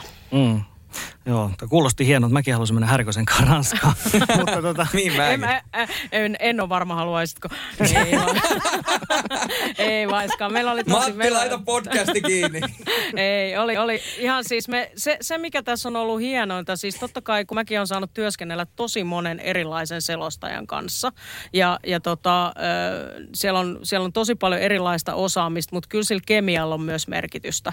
Ja jotenkin niin kuin Matti Härkösen kanssa tuntui jo ensimmäisestä sekunnista lähtien, että meillä löytyi semmoinen kemia, että meistä on tosi kivaa tehdä yhdessä. Nyt puhun Masankin puolesta, mutta hän on näin sanonut ja se toivottavasti välittyy myös ja sitten me uskalletaan myös olla eri mieltä ja välillä vähän väitellä ja kinastella siellä ja silti niin kuin täydentää toisiamme. Niin se on onnistunut se kemia kyllä täydellisesti. Sari. Ja jälleen kerran täysin sukupuoleton asetelma, että mennään ja tehdään töitä kivan työkaverin kanssa. Mulla on kiekkokierroksella esimerkiksi Paasin Jussi, joka on meillä Pasilanmäellä studiossa. Niin meillä on ihan älyttömän hyvä buuki tässä ja Härkösen Masahan on just ihan ilmiö siinä, että kun hän ei mieti sitä asetelmaa, hän vaan tekee töitä ja kun hän menee töihin joka päivä, siksi kun hän tykkää siitä työstä ihan älyttömästi, niin mikä onkaan ihanampi asetelma, kun sä saat tehdä töitä ihmisen kanssa, joka on intohimoisesti mukana siinä hommassa. Precisely. Näin se on. No Yleisradio, sehän on sellainen toimija, että heillä olisi mahdollisuus myöskin naisten määrää selostuksissa lisätä, jos heillä olisi siihen niin kuin halua. Eli esimerkiksi Ruotsissa SVT teki tällaisen ratkaisun. Heillä oli ihan erikseen tällainen koulutusohjelma, minne haettiin nimenomaan naisia. Annettiin heille selostuskoulutusta ja taattiin myöskin tällainen niin kuin ensi alkuun määräaikainen suhde, että he pääsivät niin kuin myöskin käytännössä tekemään sitten sitä työtä. Niin mitä ajatuksia herättää tällainen, että Suomessa käytännössä Yle on ainoa toimija, joka voisi tehdä, että nimenomaan naisille räätälöity selostuskoulutus, että saataisiin naisia enemmän? Sari. Mä edustan tietyllä tavalla tässä nyt, koska Yleisradio maksaa ihan kuukausipalkkaa ja mä oon meillä osaamisen ja uudistumisen tiimissä. Eli sitä niin kuin tavallaan sieltä ylhäältä päin vähän niin kuin katsotaankin sitä, että miltä se yhtiön tekemisen meininki näyttää ja tuntuu. Mä puhuisin enemmänkin siitä semmoisesta moniäänisyydestä ja muusta, että päästäisiin jo vähän vaikka tämmöisestä sukupuoliajattelustakin eroon, että kaikilla olisi mahdollisuus kokeilla ja että rakenteet olisi sellaisia, että siihen ei tarvitsisi erikseen niin kuin tehdä projekteja ja projektia, koska niillä on vaan vähän valitettava taipumus siihen, että ne on semmoisia hönkäyksiä, jotka tulee ja menee, ja ne ei oikeasti muuta sitä isoa kuvaa. Mun mielestä iso kuva muuttuu sillä, että me muutetaan sitä jokainen omassa tekemisessämme. Otamme sen toisen tasa-arvoisena kollegana, ja itse asiassa jopa niin, että jeesataan toinen toisiamme. Musta se lähtee siitä. Joo, Marianne. Niin, mä mietin tätä ehkä enemmän nyt sen niin kuin asiantuntijan ja selostajan eron välillä. Ja niin kuin kuvasin tuossa, että kun on toiminut monenlaisten erilaisten selostajien kanssa, niin ei kaikilla ole se syvällinen peliosaaminen niin hyvä. Ja sen takia siellä on sitten se asiantuntija, joka voi tuoda sen mukaan. Ja mä luulen, että siitä asetelmasta pitäisi päästä eroon, että sen selostajan pitää tietää kaikki siitä pelistä. Tämä nyt on mun mielipide, varsinkin silloin, kun on asiantuntijoita käytössä. Et ymmärrän, että aina ei ole, mutta se asiantuntija tuo sen lisän siihen peliin syvällisemmin. Ja silloin, jos on kyse toimittajista, niin kyllähän me nyt herranjumala löytyy hyviä naistoimittajia Suomesta, vaikka ne ei tietäskään kaikkea jalkapallovalmennuksesta, että ne voisi toimia jalkapalloselostajina niin, että ne toimittaa sitä peliä. Sari. Mähän puhun nimenomaan toimittajataustalla, ja Karjala-turnauksessa mulla oli ilo ja kunnia, ihan vilpitön kunnia olla Niemelän Tommin kanssa tekemässä töitä. Hän on valmentaja, joka ottaa paitsi tietysti rinnalla olevan työparin myös joukkueensa hyvin rakentavalla tavalla vastaan. Hän ei missään kohtaa lähtenyt ei eleelläkään dissaamaan sitä, ettenkö mä olisi ollut hänelle työpari. Vaikka me oltiin niin eri levelillä. Päinvastoin se oli sitä kannattelua, apua ja tukea. Ja just tätä, mitä Marianne sanoi, asiantuntija on asiantuntija. Ja sitten se selostaja, se tekee sitä toista duunia. Ja silloin, kun nämä ovat yhdessä 100%, niin silloin mun mielestä siinä ei pitäisi kellään olla nokan koputtamista. Tämä oli erittäin hienosti tiivistetty. Sen verran lisäillen tuohon, komppailen teitä molempia tämän asian suhteen. Itse kun olen selostanut sekä jalkapalloa että jääkiekkoa, niin koen silleen, että jalkapallossa ehkä selostajan on vähän helpompi ottaa vielä siitä formaatiosta kiinni ja katsoa, että miten se kenttä pyörii ja onko se nyt, mikä se nyt on, onko se 4-4-2 vai mitä se on se formaatio. Mutta sitten kun mennään esimerkiksi jääkiekkoon, niin se pelin vaihtelu on niin nopeata, että selostajalle jää mietinnäksi se, että ketkä siellä pelaa, miten he pelaa ja sitten myöskin se, että tuleeko ketjurotaatiota, vaihtuuko ketjuissa pelaajat ja näin päin pois, niin sitten jos on se asiantuntija siinä vieressä, niin hän voi katsoa, että onko siellä nyt 1-1-2 vai onko siellä tolppatrappi vai mikä siellä on. Ja sitten täytyy muistaa myös, että tuotteet ovat erilaisia, millaiselle yleisölle tuotetta tehdään jääkiekossa. Ja kyllä se taitaa vähän jalkapallossakin olla välillä se, että tietyt selostajat, tietyt ääneen pääsevät tekevät tuotetta kollegoilleen kilpailevassa mediassa tai sille omalle pienelle HC-skenelle. Eli esimerkiksi Yleisradion kaltaisessa lafkassa, niin mehän tehdään isolle yleisölle. Me tehdään yleisölle, jossa ei ole kaikilla 100% valmennusasiantuntijuutta, jota mä en usko, että kellään oikeasti on, lajituntemusta tai yleensä esimerkiksi tuntemusta pelaajista tai ihmisistä, ketä siellä kulloinkin on. Eli täytyy muistaa, kenelle me työtä teemme. Me teemme yleisölle, me ei tehdä sinne jääkiekkotoimittajien ja selostajien Twitteriin, eikä myöskään jääkiekosta puhuttaessa jatkoajan keskustelupalstalle. Sori vaan. Just näin. Ja toi, mitä Marianne sanoi joskus, tämä on varmaan 45 minuuttia sitten, kun puhui siitä ensimmäisistä selostuksista ja siitä, että Matti oli sanonut, että hänellä on se nippelitieto ja hän, ja taas Marianne hoitaa sen ikään kuin puhu siitä pelistä ja kokonaiskuvasta, niin mun mielestä tämä kombinaatio, niin se toimii aivan äärettömän hyvin. No tuohon täytyy vielä sanoa, että Matti Härkönen ymmärtää kyllä jalkapalloa tosi hyvin ja itsekin toimii valmentajana ja sen takia varmaan meillä niin kuin se keskustelun taso on myöskin omasta mielestämme ainakin hyvä. Mutta hauskaa ainakin kuunnella. Niin, no kiva. Mutta siis toi, mitä sanoit Sari tuosta, että kenelle siis sitä hommaa tehdään, niin mua on muistutettu monta kertaa siitä, että asiantuntijanikin, että ei lähetä liian hardcore-levelille, koska 90% katsojista on sellaisia, joille sitä peliä pitää avata vielä tosi niin kuin perustasolla.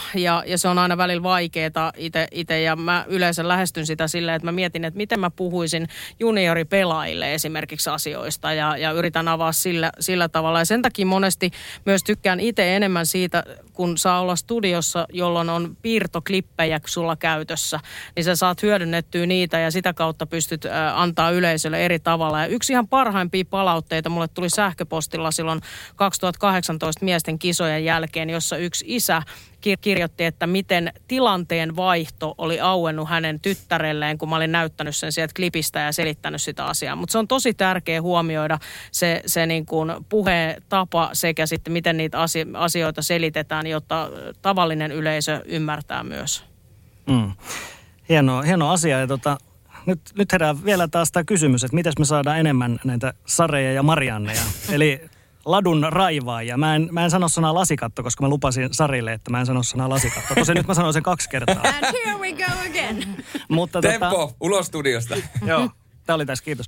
Mutta onko se niin kuin, onko se rohkeus, onko se röyhkeys ja sitten kun jos joku soittaja kysyy, niin pitää sanoa jees, mä tulen. Onko ne näistä kiinni? On se noistakin, että rohkeammin vaan heittäytyy siihen, mutta kyllä niin kuin mä edelleenkin sanoin tuossa, että mä koen, että mun tehtävä on isosti nyt auttaa niitä seuraavia. Ja olen omasta mielestäni ainakin yrittänyt tehdä sitä ja sieltä on noussutkin uusia. Ja sitten muistuttaa niitä ihmisiä, jotka päättää ja jotka valitsee, että niin kuin nähkää myös nämä ihmiset ja tuoda heitä esille. Eli niin kuin joku, joka muistuttaa, koska monesti se ei ole siitä kiinni, että ei haluttaisi, mutta ei tiedetä, ketä ne ihmiset voi olla, ei osata löytää niitä, mutta ne, ketkä tuntee ja tietää, vaikka ne naisvalmentajat tai muut, niin niiden on helpompi tuoda ne nimet esille. Tähän väliin tällainen pieni kansainvälinen juttu, niin siis muualla maailmassakaan tilannehan ei ole täysin tasa-arvoinen vielä, mutta muutamia voi mainita. Ruotsissa Leena Sundqvist, Johanna Dahlén esimerkiksi tekee tällä hetkellä erittäin merkittäviä selostustoimittajan rooleja jääkiekon parissa. Petra Svensson tekee muun jalkapallo Allsvenskan ja meillä on asiantuntijoita paljon, on Irma Helin, Hanna Marklund. Valentina Lisana Wallner, hänestä tuli nimenomaan tässä just äskettäin Ruotsin Viasatille, hänestä tuli vakituinen asiantuntemus NHL-lähetyksiin, mikä on tosi iso juttu sielläkin. Jos mennään Pohjois-Amerikan puolelle, niin NHL:ssä siellähän oli naistenpäivän kunniaksi oli kokonaan naisten selostama, kommentoima, tuottama lähetys tässä hiljattain. Se oli myöskin hieno tämmöinen. H.M. Mletsko, Kate Scott on muun muassa ollut naisselostajana uranuurtaja tässä. Britteissaarista voidaan yksi sanoa vielä. Eli 2018 Vicky Sparks, niin hänestä tuli ensimmäinen naisselostaja, joka on selostanut MM-jalkapalloa BBC:n kanaville. Niin kyllä tässä niin kuin Suomikin tulee sieltä hieman perässä, mutta ei se niin kuin maailmallakaan, ei voi sanoa, että se täysin olisi tasa-arvosta vielä. Ei se ole, ja varsinkin noissa perinteisissä, jos nyt puhun vaan jalkapallosta, niin esimerkiksi Englannissa ja Saksassa, niin tiedän kyllä myös, millaista kuraa siellä on nämä naistoselostajat tai asiantuntijat, ne on lähinnä asiantuntijoita, ovat saaneet, ja se on ihan niin kuin Suomen palautevyöry on aivan kusimeressä suomeksi sanottuna sen rinnalla, eli he ovat vielä kovemmissa paikoissa, mutta se vaatii vaan niitä ihmisiä, joilla on se nahka, jotka kestää sen alun ja sitten seuraaville se on aina helpompaa. Joo, ja kun puhutaan ylipäätänsä tästä tasa-arvokeskustelusta, niin mun mielestä tämä nykypäiväinen, en tiedä mitä mieltä te olette, mutta mun mielestä tämä nykypäiväinen cancelkulttuuri ikään kuin vähän niin kuin vie asioita tai vie vääriin asioihin sitä huomiota. Esimerkiksi sellainen asia, että sanotaan jossain kongressin loppupuheessa, että amen and a woman. Silleen, että amenhän on latinaa tarkoittaa so be it, niin tavallaan sekin, että eikö niin, että kun puhutaan tästä tasa-arvokeskustelusta esimerkiksi siitä, että naisia enemmän pitäisi saada selostamoihin tai olisi suotavaa saada enemmän selostamoihin ja kommentaattoreiksi, niin silloin sitä keskustelua käytäisiin myöskin nimenomaan oikeiden asioiden ympärillä. Niin ja sitten mä itse karsastan niin kuin sitä, että mä puhun yhdenvertaisuudesta ja yhdenvertaisuus on myös sitä, että pidetään miehistä huolta. Eli se ei saa myöskään mennä niin, että on jotain sukupuolikiintiöitä niin, että hyvät miehet ei pääse niihin samoihin tehtäviin sen takia, vaan meidän pitää olla miehillä myös vastaavan tyylisiä mahdollisuuksia vaikka naisten joukkueiden valmentajiksi ja muihin. Mutta valitettavasti monessa alussa yleensä saattaa kiintiöt luoda sen tietyn rakenteen sinne niin, että niitä naisia rupeaa ensin tulee ja sitten sen jälkeen se normalisoituu se tilanne, mutta mun mielestä tämä on paljon laajempi käsitys, se ei yhdenvertaisuus tai tasa-arvo ei ole pelkästään miesten ja naisten välistä ja se ei mene pelkästään niin, että miehet sitten joutuu altavastaan ja asemaan siinä tilanteessa.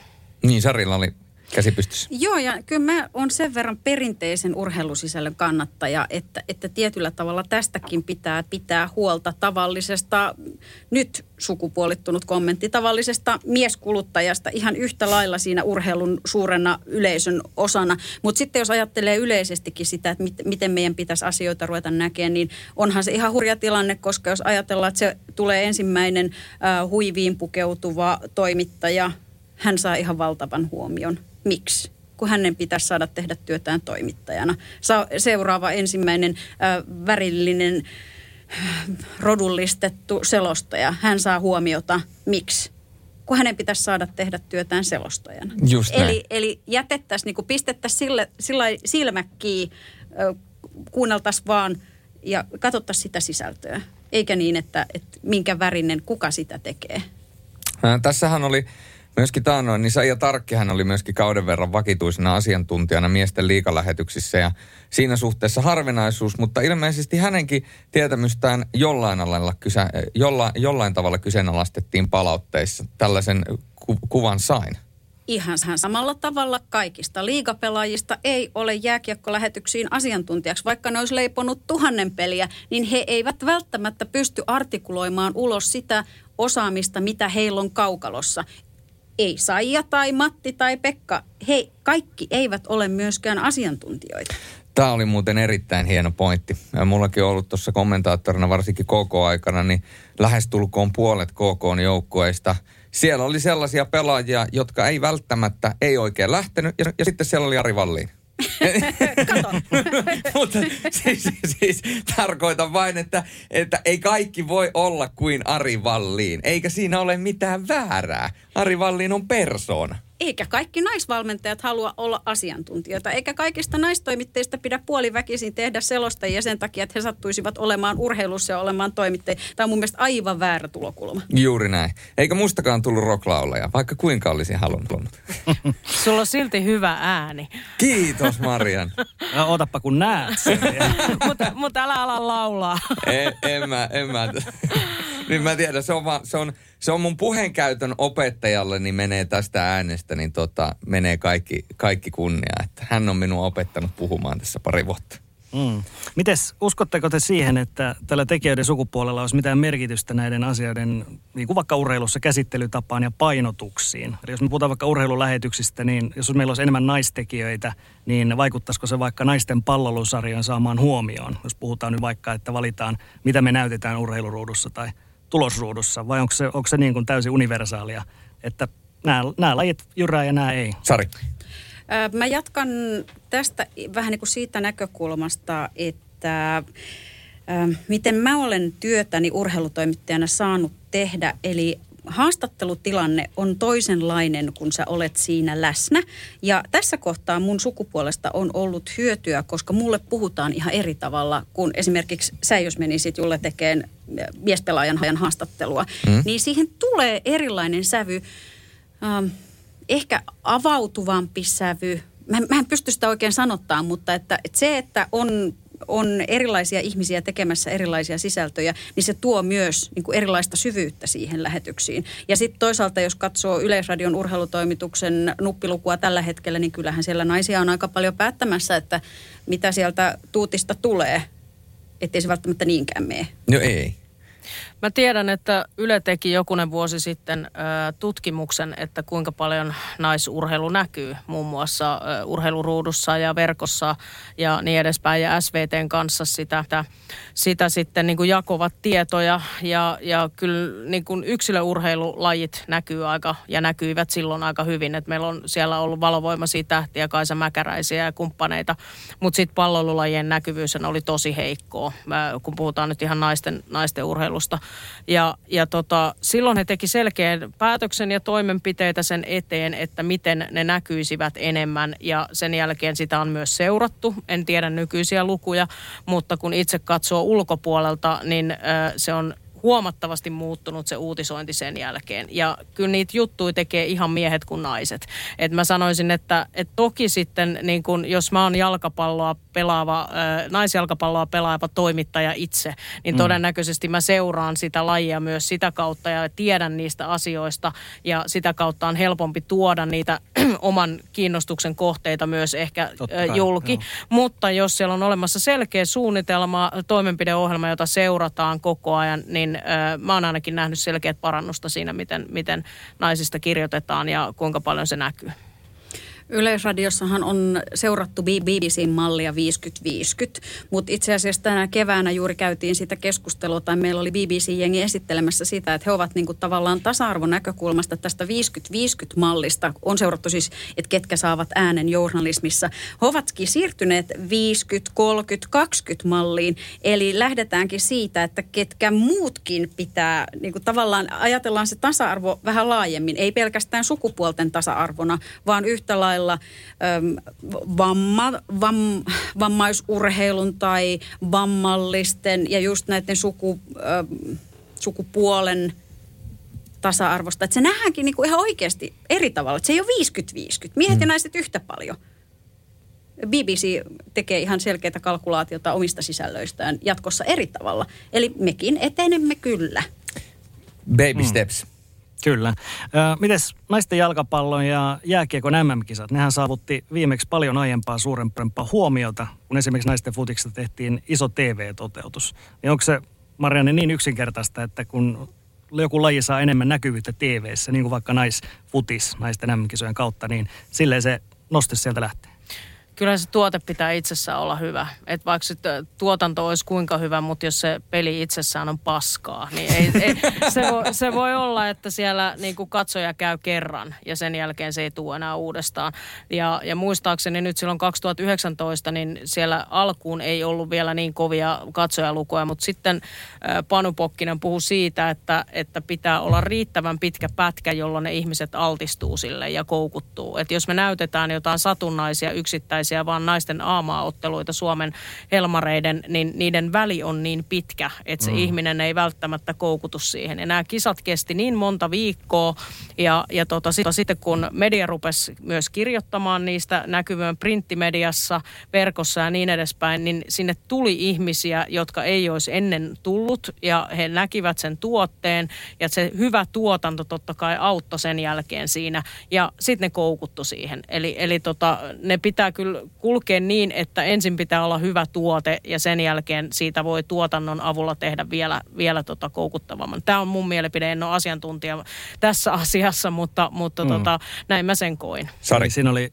kesä ja ihmiset halusivat nähdä huippujalkapalloa ja siihen oli nyt tarjota sitten naisten MM-kisoja ja ihmiset otti se vastaan. Niin ja sitten nykyään se ajatus, niin miten Ylekin sitä myy, että et ei ole enää niin, että on arvokisat 2 vuoden välein. Eli tarkoittaa miesten kisoja, että EM-kisat ja MM-kisat 2 vuoden välein, vaan on arvokisat joka vuosi.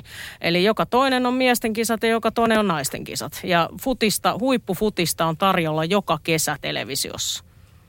Mun täytyy jatkaa tässä myös, että lajeissa on valtava ero, kuinka lajit itse toimivat. Palloliitto on toiminut erittäin johdonmukaisesti, rakentanut tasa-arvoista julkisuuskuvaa ja tehnyt sitä työtä myös itse. Jos mietitään tilaisuutta, mikä Jääkiekkoliitolla oli Espoon 2019 naisten MM-kisojen huikean menestyksen jälkeen, niin kuinka sitten Jääkiekkoliitossa hoidettiin tämä. Se nousu, se noste, se buuki, mikä oli naiskiekon ympärillä, sehän lässähti ihan totaalisesti. Mutta Palloliitto ei ole antanut naisiin kohdistuvan huomion laskeutua, vaan on rakentanut sitä järjestelmällisesti erittäin tyylikkäällä tavalla ja erittäin kannustavalla tavalla. Ja mä väitän, että näissä kaikissa näkyy myös se lajiliiton oma työ. Niin, jos mietitään esimerkiksi jääkiekon puolelta, kun sanoit, että se lässähti, niin naisten jääkiekolla sinällään on ollut herkullinen tilanne, koska kun puhutaan suomalaisista naisjääkiekkoilijoista, niin meillä on oikeasti maailman huippuja, maailman parhaita kiekkoilijoita. Kun aina puhutaan siitä, että jotta saadaan kansa syttymään ja saadaan kansa nauttimaan, niin me tarvitaan menestyviä urheilijoita.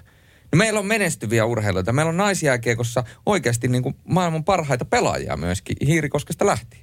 Mutta meillä on naamamaali.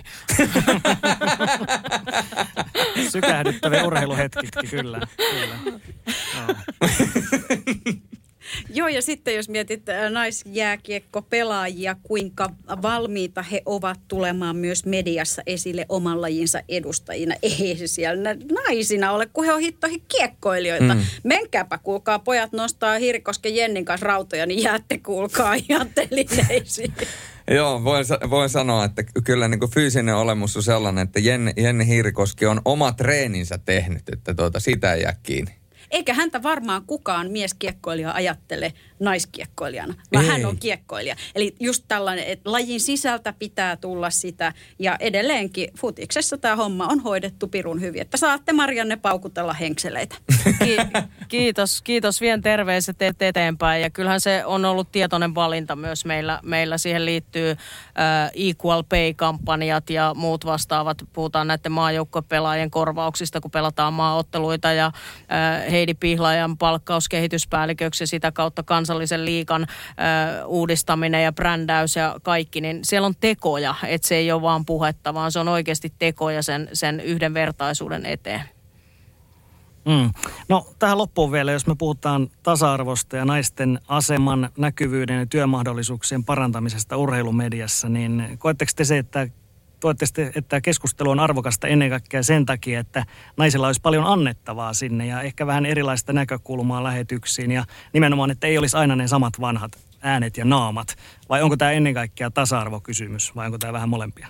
Mun mielestä tämä on ihmiskysymys. Mm. Se niin kuin edelleenkin palaan siihen yhdenvertaisuuteen, että ei ole kyse vaan siitä, niin kuin Sarikin on tuossa monta kertaa sanonut, että pitää olla kyse osaamisesta eikä niinkään sukupuolesta. Jos on tarve uudistaa ja löytää uusia ihmisiä, niin pitää löytää hyviä ihmisiä, mutta sitten pitää myös etsiä enemmän niitä naisia ja miettiä sitä siltä kannalta, että ne ei löydy välttämättä yhtä helposti. Mm. Ja kyse on myös siitä, että miten me löydetään yleisöjä, koska ei urheilun suuri yleisö ole enää sama asia, mitä se oli 10-15 vuotta sitten. Ei, mutta onko meillä jopa käsissä tämänkin osalta valttikortit, kun mietitään nyt tätä korona-aikaa ja mietitään sitä, että ihmiset on joutunut olemaan kotona, on joutunut ikään kuin erkaantumaan siitä normaalista päiväelämästä, ei ole live-tapahtumaa, ei ole live-urheilua, ei ole mitään sitä normaalia kiinnityskohtaa, mikä meillä on elämään, se mikä tuo meille elämään iloa. Niin nyt tavallaan, kun sitten jossain vaiheessa, kun toivottavasti kaikki aukeaa ja elämä normalisoituu, niin ihmisten jano urheilua ja live-urheilua kohtaan on pommin varmasti kovempi kuin mitä se on koskaan ollut. Näin mä haluan uskoa. Kyllä mä ajattelen, niin, ja kyllä mä ajattelen samalla sen, että nyt niiden tuotantojen pitäisi olla vielä laadukkaampia, koska ihmiset ei pääse paikan päälle. Ja nyt meillä on tulossa, Helmarit pelaa hyvinkin tärkeän ja voi olla ratkaisevan ottelun EM-lopputurnaukseen pääsystä Portugalia vastaan nyt helmikuun puolessa välissä, niin sinne ei saa ottaa yleisöä. Ja siitä on moni tosi harmissaan, että me ei päästä kokemaan niin paikan päällä sitä, niin miten sen tuotannon voi tehdä sellaiseksi, että ne ihmiset saa kokea sen fiiliksen silti siellä kotisohvilla. Näin se on.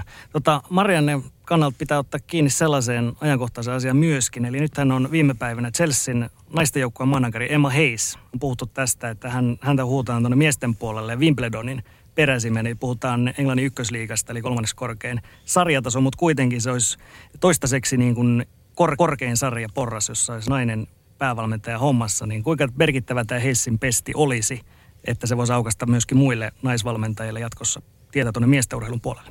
No ootko sä nähnyt, mitä se Hayes on kommentoinut itse siitä tarjouksesta? No aika sanoisinko erikoisesti, eli aika tälleen niin kuin hyökkäävä. Niin hän koki, että se ei ollut millään tavalla arvostava se tarjous suhteessa siihen, että millaisten pelaajien kanssa ja millaisessa ympäristössä hän saa tällä hetkellä työskennellä, vaikka on lainausmerkeissä kyseessä vain naisjalkapallo.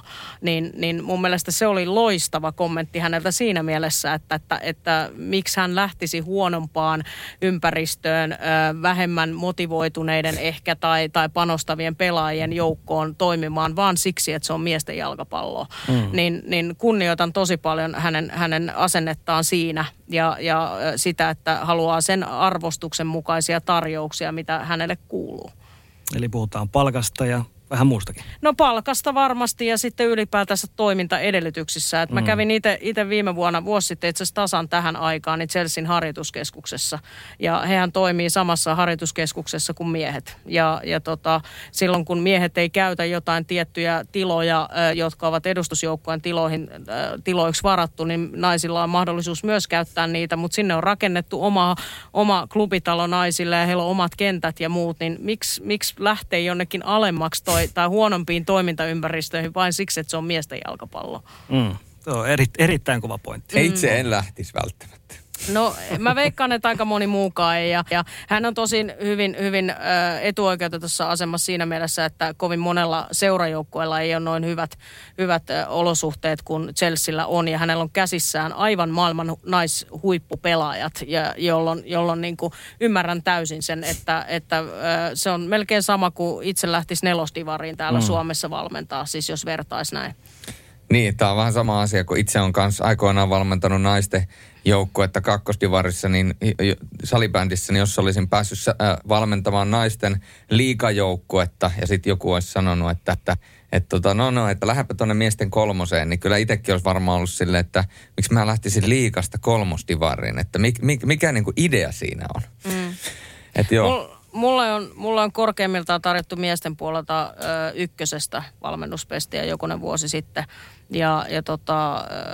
Silloin se kyllä tavallaan kiinnosti ja se olisi ollut ihan hyvä toimintaympäristö ja muuta, mutta sitten mä koin siinä vaiheessa myöskin sen, että maailma ei ole vielä valmis siihen, että mä saisin vaan valmentaa, jos mä menen sinne. Eli mä joutuisin niin paljon todistelemaan sitä niin kuin naissukupuolena tulevana valmentajana sinne, että mä en pystyisi keskittymään oikeasti siihen, mikä se mun työ on. Jos olette nähnyt norjalaisen sarjan Hemmeplan, niin siinä on aika hyvä esimerkki siitä, että miten vahvan urheilujohtajan se tarttisi siihen ympärille ja niin edespäin. Mutta kyllä sekin päivä vielä tulee, kun joku valmentaa siellä. En tiedä olenko se minä, mutta se voi olla joku muu. No, näin vuonna 2021, niin mitä haasteita seuraavaksi media-alalla, jos heitetään Sarille ensin, niin naisten jääkiekon MM-kisat, nehän siirtyvät nyt 40. toukokuulle, mutta onko ollut keskusteluja näistä tai onko ihan paperillakin, että oletko mukana naisten kisoissa ja mites puheen liigakierrosta varmaan ainakin luvassa? Puheen liigakierrosta taitaa olla ensi viikolla 4 peliä Hakamettää. Runkosarjaa saa vissiin tehdä niin kauan, jos ääntä lähtee. Ja siitä nyt on puhuttu.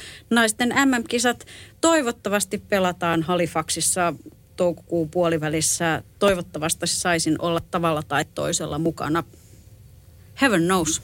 Niin ja kohtahan toi kiekkokierroksenkin toimipiste pikkasen vaihtuu. Legendaarinen Hakametsä, hieno vanha suomalainen jäähallirakennus vaihtuu Uros Liveen, niin sekin on varmaan kolkuttelee jo tuolla jossain tulevaisuudessa. Mä itse asiassa jossain kohti mietin, että sit mä jään pois, mutta sit toisaalta nyt kun mä oon oikeasti saanut tehdä ja nyt jos miettii kevään kalenteria, että jos on 4 peliäkin viikossa, niin pöljähän mä olisin, jos mä nyt rupeisin himmailemaan. Mä uskallan kompata sua, koska kyllähän korjaan ei Uros Live, vaan Uros Live, niin kuin se oikein sanoo. Tämä menee niin kuin suomalaisittain. Jos mennään Marianneen vielä, niin miten viime keväänä perunten näitä futiksen EM-kisoja tässä odotellaan, niin onko näiden kommentoinnista käyty vielä jotain keskustelua tai onko jopa mustaa laitettu valkoiselle ja leimaa päälle? Joo, munhan piti mennä Pietariin katsomaan itse ihan fanina tänä kesänä myös tai viime kesänä yhtä ottelua. Ajattelin, että tuun kyllä panostaa siihen, että en pelkästään olen töissä, vaan saan nauttia Suomi huivi päässä ja Suomi paita päällä fiiliksestä, mutta nyt se näyttää pahalta ton yleisön mukaanottamisen osalta. Itse asiassa, oliko viikko sitten, niin Antti Ennenkari soitteli ja nythän se on vielä vähän epäselvää, että kuinka monessa kaupungissa ja miten se toteutus tapahtuu, mutta olen lupautunut olemaan kyllä mukana ensi kesänä. Meillä on tietenkin silleen nyt onnellinen tilanne, että kun Suomi pelaa siellä, niin me palloliittolaiset, jotka olemme töissä siinä niin kuin sillä hetkellä palloliitossa, niin emme toimi Suomen peleissä, mutta muissa peleissä kyllä ollaan varmasti mukana. No jos tähän loppuun vielä esitetään sitten semmoinen pienimuotoinen tsemppiviesti ja kannustus nuorille naistekijöille, että heitä saataisiin lisää alalle, selostamoihin, kommentaattoreiksi, studioihin tai vaikka tähän mun ja Tepon paikalle podcast-vetäjäksi. Voidaan sporttimeistereitä hoitaa seuraavalle sukupolvelle, niin minkälaisia viestejä? Sana vapaa. Sari, saa aloittaa. Mäpä heitä härskisti, että miksi heidän pitäisi olla nuoria. Vanhemmille myös. No vanhemmille myös, kyllä. Niin. Welcome. Mä ainakin mun numero ehkä löytyy jostain ja mä jeesaan kyllä joka ikistä, joka haluaa tulla tai on millään lailla kiinnostunut. Mä luulen, että auttava käsi ojennetaan kyllä. Miten Maria? Toivotat tervetulleeksi. Ehdottomasti. Joo. No kyllä mä korostaisin rohkeutta, että varmasti meistä jokainen aina välillä epäonnistuu ja ei ole niin täydellinen kuin haluaisi olla. Itsekin on tehnyt kaikenlaisia mokia tuossa matkan varrella ja sitten vaan pyrkinyt oppimaan niistä.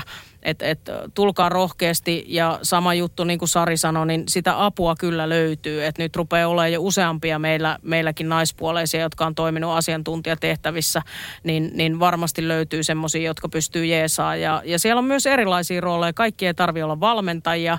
Siellä on myös entisiä ja nykyisiä huippupelaajia, jotka pystyy tuomaan erilaista sisältöä siihen. Että ei tarvitse ajatella, että pitäisi olla UEFA Pro-kurssin käynyt, jotta pystyy toimimaan asiantuntijaroolissa esimerkiksi studiossa.